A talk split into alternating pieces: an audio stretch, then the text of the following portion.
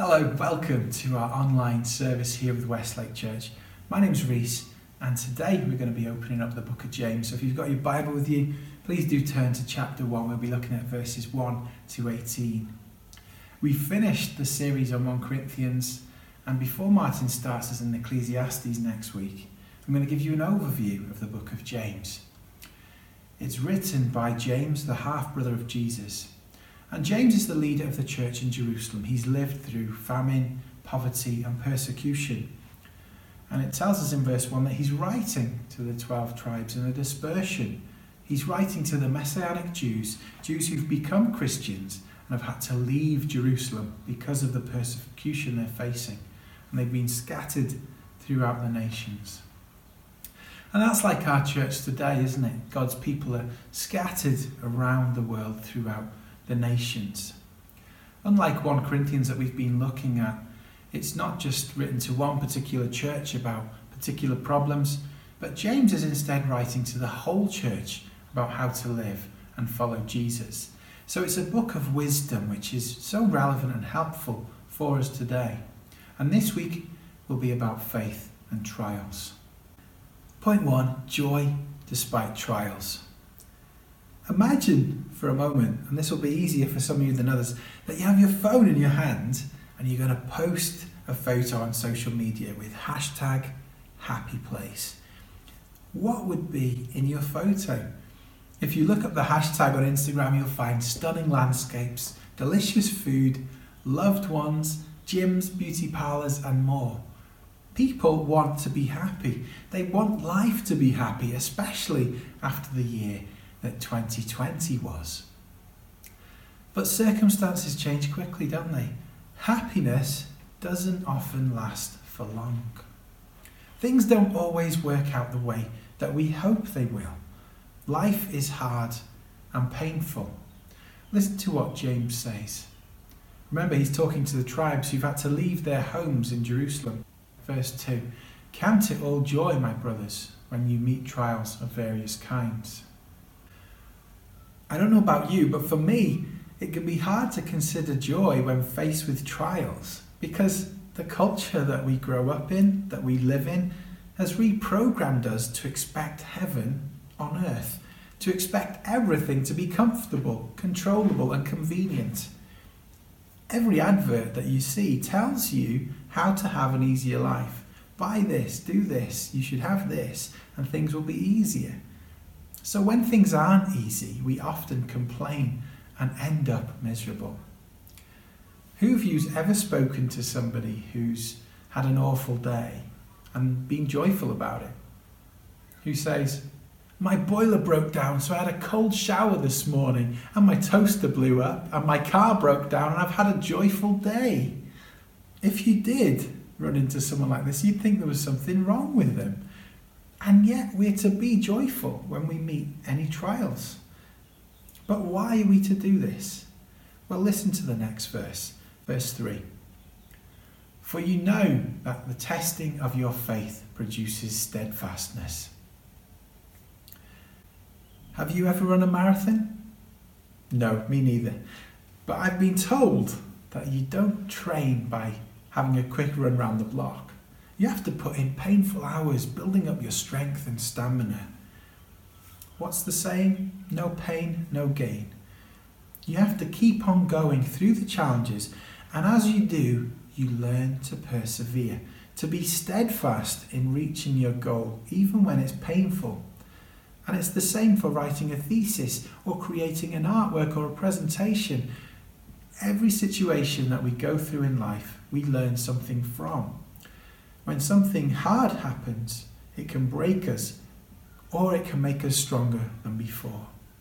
When it comes to faith and trials, when you go through a test, you either get further away from God or you get closer to God.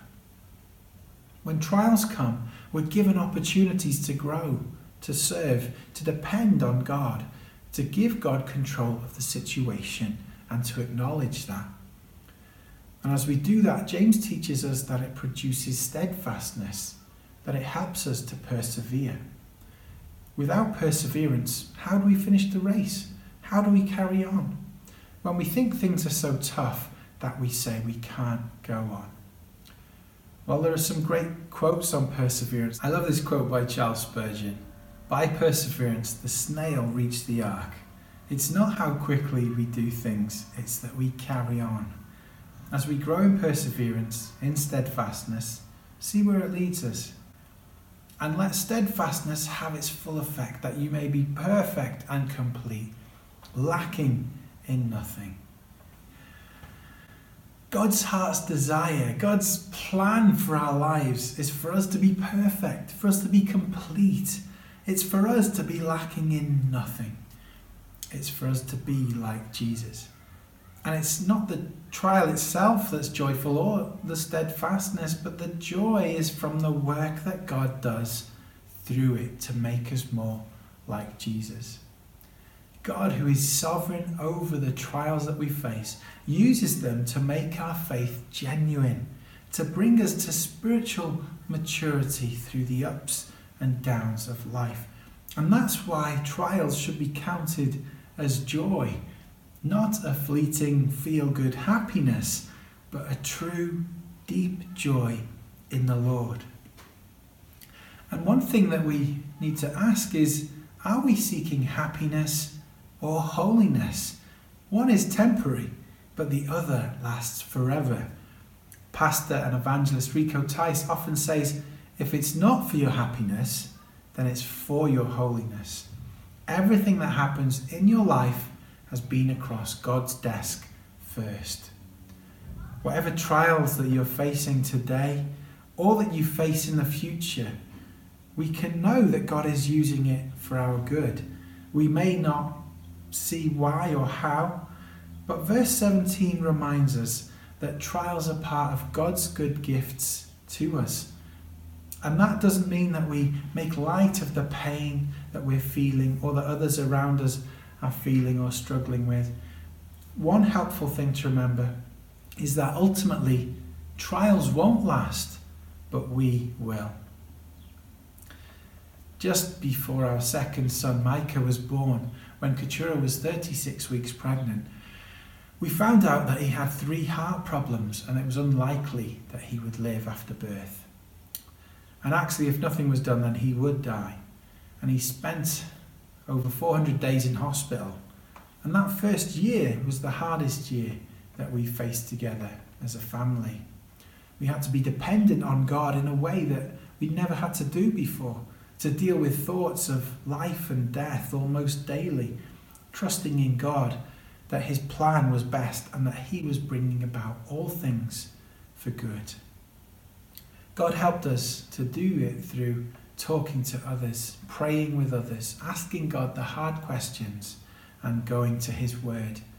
God used that situation and is continuing to use it to bring glory to His name and how He's at work in our and the other lives around us.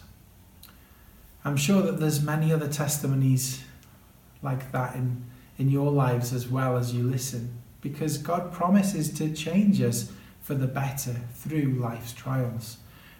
But it can be really hard sometimes and seem impossible to face trials with joy. And for that, we need help. Point number two wisdom from the source.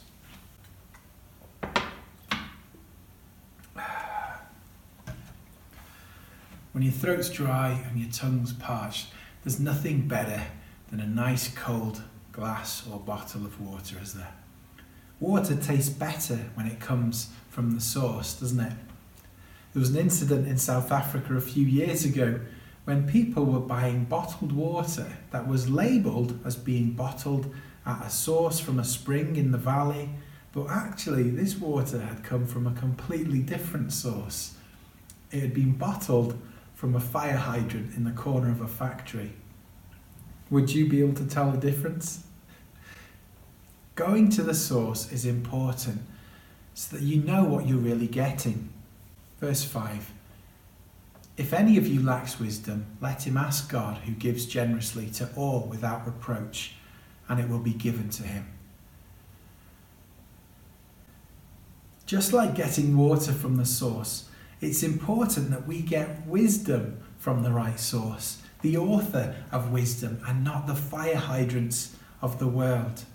James teaches that if we lack wisdom in knowing how to face a trial, we can ask God in faith, and He promises to give wisdom generously.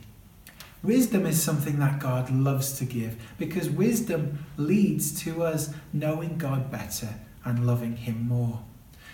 But then comes a warning in verse 6 and 7 about letting the world's wisdom distract you from God's promises and God's words.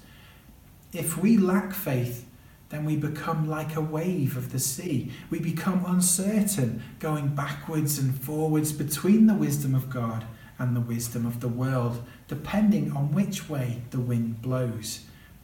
That person won't receive anything because they're doubting God's goodness and His will to do good, and therefore they are dishonouring God. When we start to listen to the world instead of God, we're getting our wisdom from the wrong source, and it makes us unstable. It can make us like a modern politician shifting our position depending on what people around us are thinking, or compromising to get ahead, to do well in their eyes. It's pressures like that that can leave us compromising our integrity at work or in research. It can leave us willing to make investment decisions with our time or money that, in light of eternity, we might have a hard time defending. It might make us change the way we parent our kids because we don't want to stand out or look weird. The point is, we don't change our mind when the world is telling us something different to God's word. James gives us an example of worldly wisdom versus godly wisdom in the next verses, verses 9 to 11. The fact that the world has a financial impact on us as believers means that these verses on wisdom and finance can be really helpful. For those who don't have as much, we're not to cover after riches and short term benefits that they bring. James tells us in verse 9 that though the poor have little, that's not where they find their worth. And though others may look down on them, that's not where they find their identity. They find their identity not in what they do or don't have, but in Christ who lifts them up. Verse 9 Let the lowly brother boast in his exaltation. And as for the rich, James's words take a sterner tone in verse 10. They're not to allow their wealth to go to their head. James tells them that it can't add a day to their lives. They can look beautiful like a flower in a field, but their lives are ultimately short and their wealth is temporary. They're to be humble because their wealth does them no favours before God. The wisdom of God helps us to see life differently from the way the world does, to live lives with undivided hearts. And that leads us on to this. Point three called to something higher. Last year, when the Youth Olympics were in Lausanne, I went with my family to the Olympic Museum and one of the parts that I enjoyed the most was seeing all the medals from the different Olympic Games, the different designs, seeing all the achievements lined up over the years was quite spectacular. And as you look back over your life, can you see all the achievements that God has helped you achieve, all the trials that He's faithfully brought you through? Verse 12 Blessed is the man who remains steadfast under trial. It can be hard in the moment of a trial to see how God is working in you. But hopefully, over time, you can start to see the changes that God is doing in you as He refines you. But what James is saying here is much more than that, even. He says, Blessed is the one who remains steadfast. If you stand firm to the end, then you'll receive something much better than a medal or a collection of medals. Verse 12 Blessed is the man who remains steadfast under trial, for when he has stood the test, he will receive the crown of life. You will receive a crown of life, eternal life. Standing firm through the situations and trials you face, maybe for hours, days, months, or even years, is honing you, making you and shaping you for eternity to receive this crown of everlasting life. Who is it that gets this crown? Let's take a look at the end of verse 12. Blessed is the man who remains steadfast under trial, for when he has stood the test, he will receive the crown of life which God has promised to those who love him. To those who love God. Love perseveres, doesn't it? If we really love God, we remain steadfast. That's also down to the relationship that we have with God. We know that He's always there and He doesn't let us down. James warns us in the next verse that we need to love God and not the world. You may think, I love God, but why does He put me through these difficult trials? Why does He make me deal with temptations? And James says, Whoa, be careful. Verse 13. Let no one say when he's tempted, I'm being tempted by God. For God cannot be tempted with evil, and he himself tempts no one. It's not possible for God to tempt anyone. God is pure, He's holy, He doesn't want any of His children to sin. Trials that you go through are to refine you to make you more like Christ. But we see here in verse 14 where temptation does come from. But each person is tempted when he is lured and enticed by his own desire. If we give in to temptation, we let sin in and it grows. There's a warning here that James gives us that we don't give in to sin because it grows and gives birth to death. Verse 15. The world brings death, God brings life. Loving the world leads to death, but loving God with all our hearts leads to the crown of eternal life. Then there's a warning don't be deceived in verse 16. There's lots of things that might look good. There are many things that can lead us away, so many distractions, so many lies, and different opinions. But don't lose sight of where the world leads to, James is saying. Remember to check the source. James says in verse 17 that everything good and perfect comes from God our Father everything truly good that happens in your life, every blessing, every tasty meal, every beautiful sunrise, is from the Maker of all things, who, unlike the shadows, is unchanging in his character or his gift giving. As we've seen, even trials God uses to bless us and to use for our good. Romans 8, verse 28 says, and we know that for those who love God, all things work together for good, for those who are called according to his purpose. And what is God's purpose?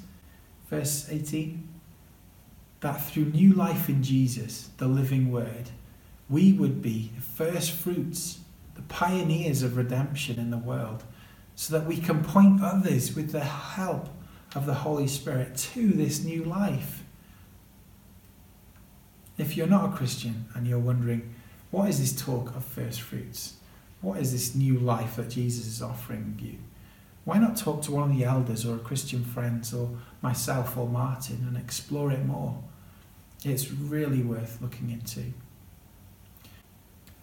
In conclusion, then, despite what the Instagram pictures may say, everyone's life is tough. Your life's tough, my life's tough, but how much tougher would it be without a loving Heavenly Father who wants you to be with Him for eternity, who looks out for you and cares for you? Think what God gave up for us so that one day we could be like Him. Everything of this world fades in comparison to what God wants to give to us so that we can live lives devoted to Jesus and look forward to the day when we reach perfection and see Him face to face.